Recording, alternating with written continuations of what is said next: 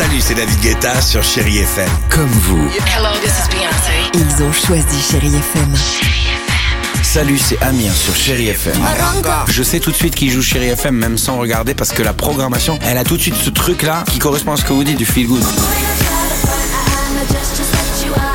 Écoutez Chéri FM et changez d'état d'esprit, d'aller mieux, d'être un petit peu plus heureux. Chéri FM, feel good music. FM. À voir sur vos écrans, la chronique de Marc Choquet.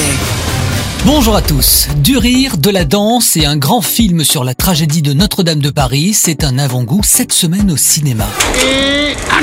Michel Larocque, une comédienne que nous aimons tous, est de retour devant et derrière la caméra aujourd'hui avec son troisième long métrage Alors on danse, une comédie qu'elle partage avec Isabelle Nanty, Patrick Timsit ou encore Thierry Lhermitte. C'est cool qu'elle soit venue, je croyais que c'était compliqué entre vous. Compliqué C'est pire que ça.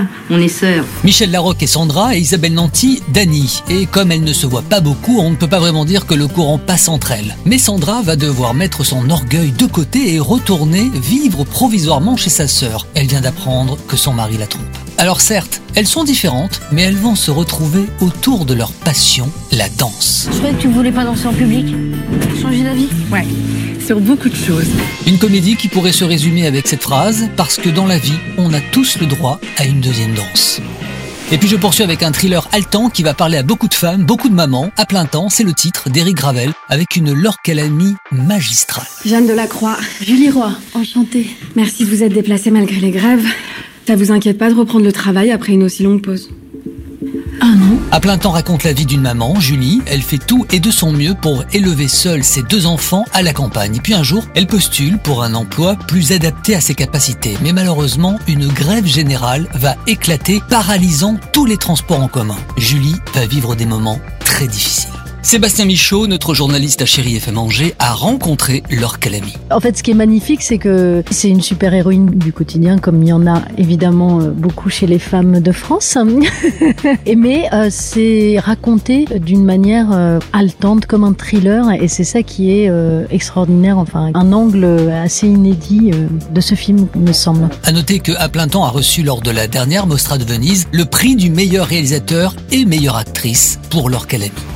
Et je termine avec le film événement de la semaine, Notre-Dame brûle, de Jean-Jacques Hano avec Samuel Labarthe. Alors tout le monde se souvient, ou presque, hein, de cette date, le 15 avril 2019, Notre-Dame de Paris était en flammes. Le réalisateur a donc reconstitué heure par heure cette tragédie. Et on comprend comment des hommes et des femmes ont su mettre leur vie en péril pour essayer de sauver ce qu'ils pouvaient. Notre-Dame brûle.